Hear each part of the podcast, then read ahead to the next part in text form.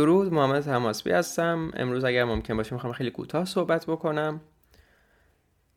خیلی وقته که از رژیم صحبت می‌کنم و اهمیت گوشت توی رژیم غذایی و وقتی که دوستان می‌بینن که رژیم من تقریبا 100 درصد گوشت هست به جز حالا مواقعی که مهمانی جای دعوت باشم یا به هر حال هر از گاهی هر کدوم از ما اون خطی رو که واسه خودمون ترسیم کردیم ممکن دنبال نکنیم. همیشه گوشت می‌خورم و گوشت قرمز می‌خورم گوشت نشخار کنندگان مثل گوشت گاف.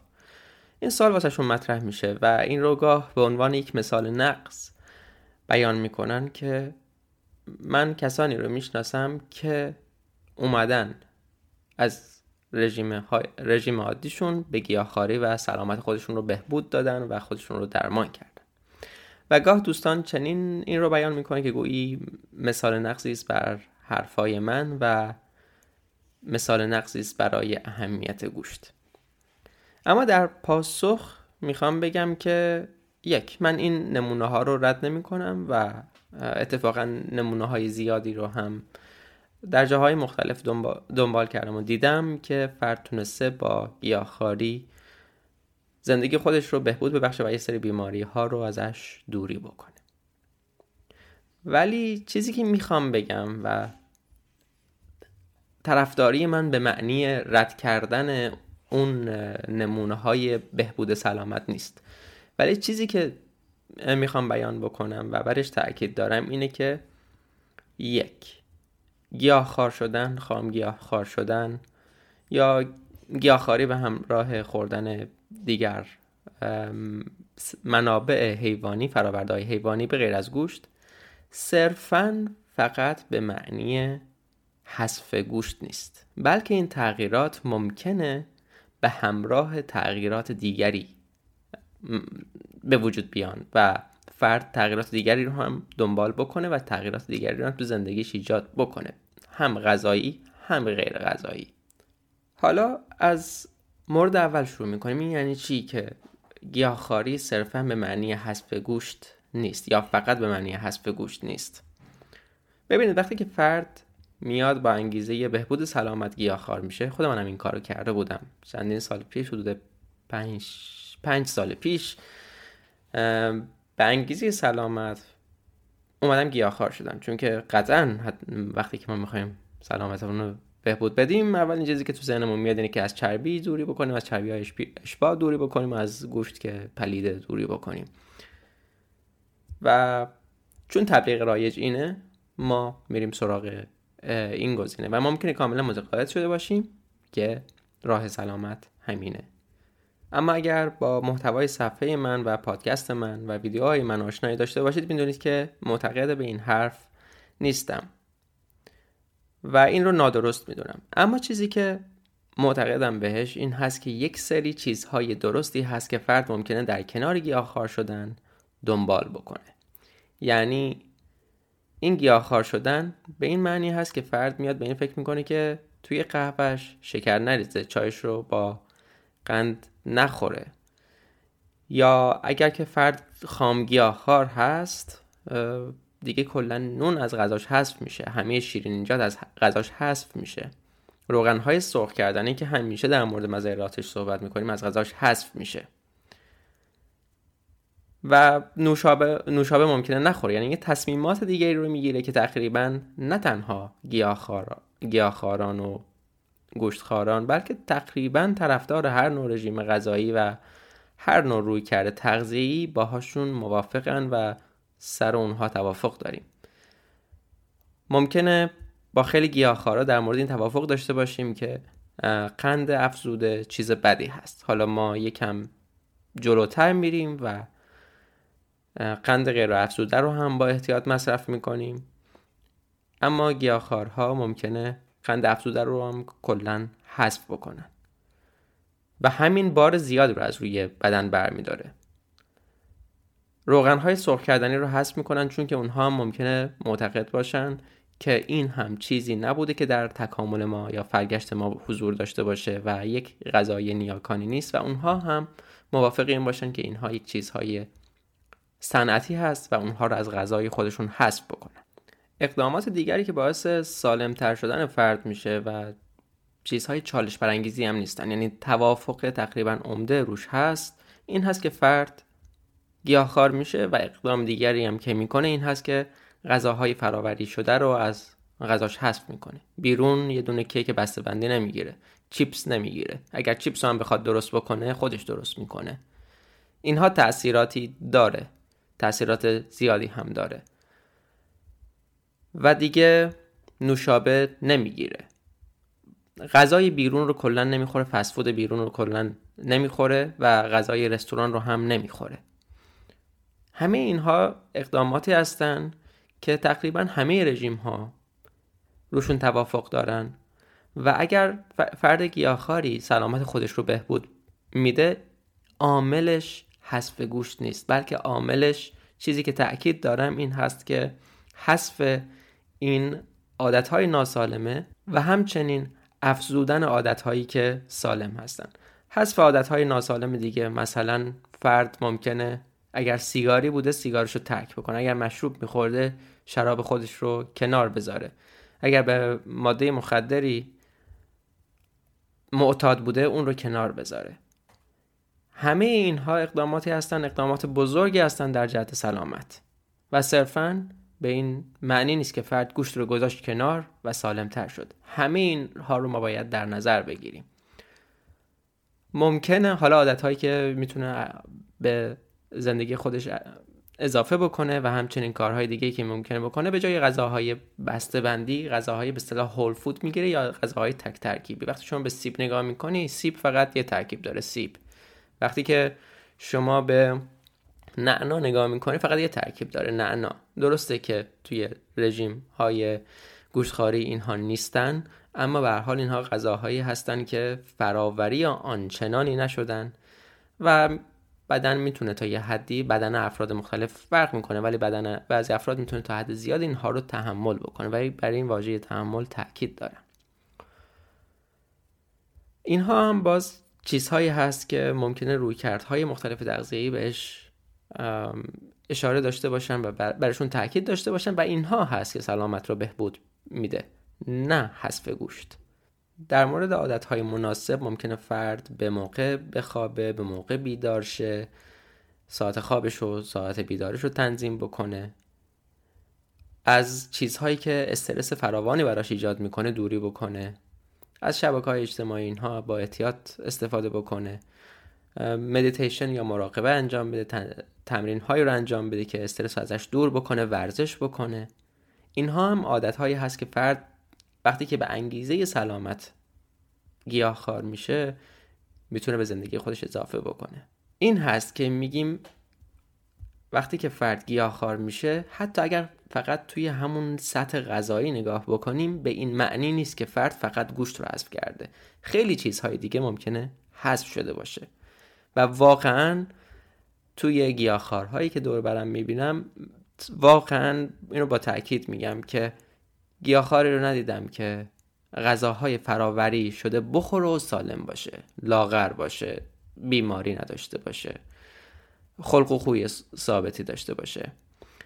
یه چیز جالبی در مورد غذاهای فراوری شده اون گیاهخوارهایی که با انگیزه سلامت میان یا به, به غذاهای هول فود یا غذاهای کامل و تک ترکیبی اهمیت میدن هیچ کدوم اونها نه عاشق بیاند برگر نه ایمپاسیبل برگر هستن نه غذاهای فسفود بیرون هستن. این بیاند برگر و ایمپاسیبل برگر برای کسایی که آشنا نیستن اینها گوشت های فراوری شده هستن که گوشت های صنعتی و چیزهایی که کلا از ترکیب روغن های مختلف و پروتئین های گیاهی, گیاهی مختلف به وجود میان و کاملا فراوری شده و شدیدن فراوری شده هستند کاملا صنعتی هستند و واقعا برای سلامتی ضرر دارن. جالبه که هدف این شرکت ها واقعا فردهای افراد گیاهخوار نیستن به طور کل. یا گیاهخوارانی هدفشون نیستن که هدفشون خوردن غذاهای هول فود باشه. اینها خیلی جالبه که استراتژی تبلیغاتشون استفاده از احساس گناه در افراد هست که اگر افراد احساس گناه می‌کنن از اینکه گوشت بخورن یعنی کسایی که گوشت هم مصرف می‌کنن میگن حالا هر از گاهی هم ما این گوشت ها رو بخوریم که حیوانی به خاطرش کشته نشه. که اتفاقا این فرایندهای صنعتی بسیار آسیب زیادی به محیط زیست می‌زنه و حیوانهای بیشتری هم به خاطرش کشته میشن. خود این بحث مفصل تره و میشه مدت زیادی رو بهش اختصاص داد خودش یه ویدیو دیگه میشه. ببینید همه این چیزهای عادت های غذایی رو که در موردشون صحبت کردن همش هم چیزهای گیاهی هست. مثلا روغن روغن های سرخ کردنی از گیاه گرفته میشن. قند از گیاه گرفته میشه. اگر فرد شراب نمی‌خوره از گیاه گرفته میشه. اگر فرد سیگار نمی‌کشه باز این هم گیاه هست. همین مواد مخدر از گیاه هستن. حالا جدیدا اون سنتی هاش هم اومده که توصیه رای جمین هست که سنتی و سنتی رو با هم نزن. این هم بحث خارج از بحث اصلیمون. این در مورد اینکه گیاهخوار شدن صرفا به معنی حسب گوشت نیست. و حالا مورد دیگه این که این ادعا رو مطرح می‌کنم که اگر همین فرد گوشت خار بشه می‌تونه سلامت بیشتری رو داشته باشه. چون که بارها در مورد این صحبت کردیم که گیاه چون که پایی برای دویدن نداره دندانی برای جنگیدن نداره شاخی برای جنگیدن نداره برای حفظ بقای خودش یه سری سمومی رو تولید می‌کنه. یه سری سمومی که همه حیوانات همه موجودات دیگه نمی‌تونن اینها رو خونسا بکنن. حتی حیوانات گیاهخوار رو اگر ما نگاه بکنیم اونها تخصصی عمل می‌کنن. بعضیشون دیگه این تخصصشون خیلی زیاده. مثلا یه چیزی مثل کوالا فقط برگ اوکالیپتوس مصرف می‌کنه. یا اگر چیز دیگه مصرف می‌کنه بسیار با تغییرات کمی هست و با محدودیت زیاد. چون که مبارزه با این سموم تخصص خیلی زیادی رو می‌خواد. گیاه توی دانه خودش چون که دانه حکم بچه خودش رو داره توی دانه خودش از یه سر سموم استفاده می‌کنه حتی از نوعهای از سم سیانور. و اینها مقدارشون توی گیاهان مختلف دانه های مختلف متفاوت هست. حالا توی گیاهی کمتر توی گیاهی بیشتر و توی افرادی کم حساسیت بهشون کمتر توی افرادی بیشتر. مثلا اینکه ما گلومون درد می‌گیره و نمی‌دونم توی دهانمون تاول می‌زنه و اینها وقتی که یک گیاهی رو می‌خوریم دانه یک گیاهی رو می‌خوریم این به خاطر حالا به اصطلاح طبع گرم نیست. این به خاطر همون مواد دفاعی هست که توی این گیاه, گیاه ها هستن. و اگر که از این لنز نگاه بکنیم چیزهای بهتری رو واسه ما روشن می‌کنه. و مورد دیگه این هست یعنی اون گیاه اون چیزی که میگن برای سلامتی ضروری هست و حتما ما باید بخوریم تا سالم باشیم اتفاقا سمومی رو برای دفاع از خودش داره که اکثر ما انسان ها نمی‌تونیم اونها رو خونسا بکنیم و اگر می‌تونیم اونها رو خونسا که نه اونها رو تحمل بکنیم این تحمل از فرد تا فرد فرق می‌کنه و خیلی از بیماری های خود ایمنی با حذف این گیاهان بهبود پیدا می‌کنن. خیلی بیماری هایی که با سیستم ایمنی سر کار دارن با حذف این گیاهان تحت کنترل قرار می‌گیرن. مثلا یک نهاد پزشکی هست پلیو مدیسینا توی مجارستان که اینها با رژیم های کتوژنیک و رژیم های بدون گیاه میان بیماران سرطانی رو تحت درمان قرار میدن و واقعا موفقیت بسیار بالایی داشته.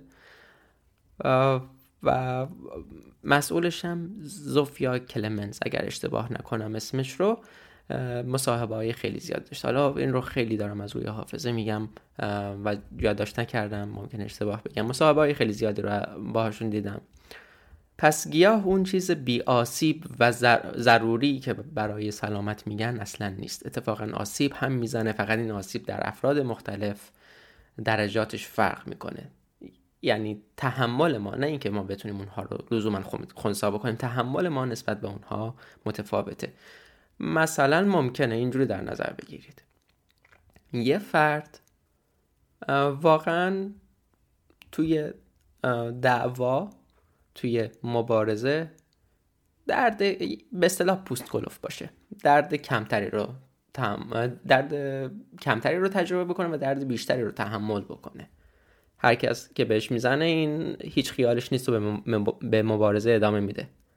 ولی این به این معنی نیست که اون مشت ها یک چیز مثبتی هستن یا برای بعضی افراد حتی خوب هستن. نه اصلا این چنین نیست. اون مشت ها اون لگت ها سیب زننده هستن برای همه افراد. فقط یک افرادی ممکنه مقاومت بیشتری نسبت به اونها داشته باشن.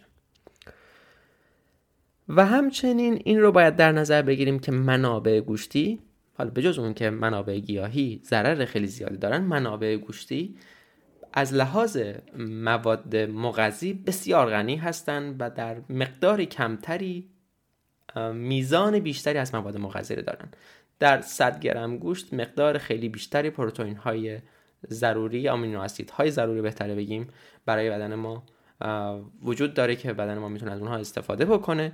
و همچنین چربی هایی که ما نیاز داریم بهشون اصلا توی گیاه نیستن. ما اینها رو نمی‌تونیم از گیاه به دست بیاریم. حتی از گیاهانی که چرب باشن.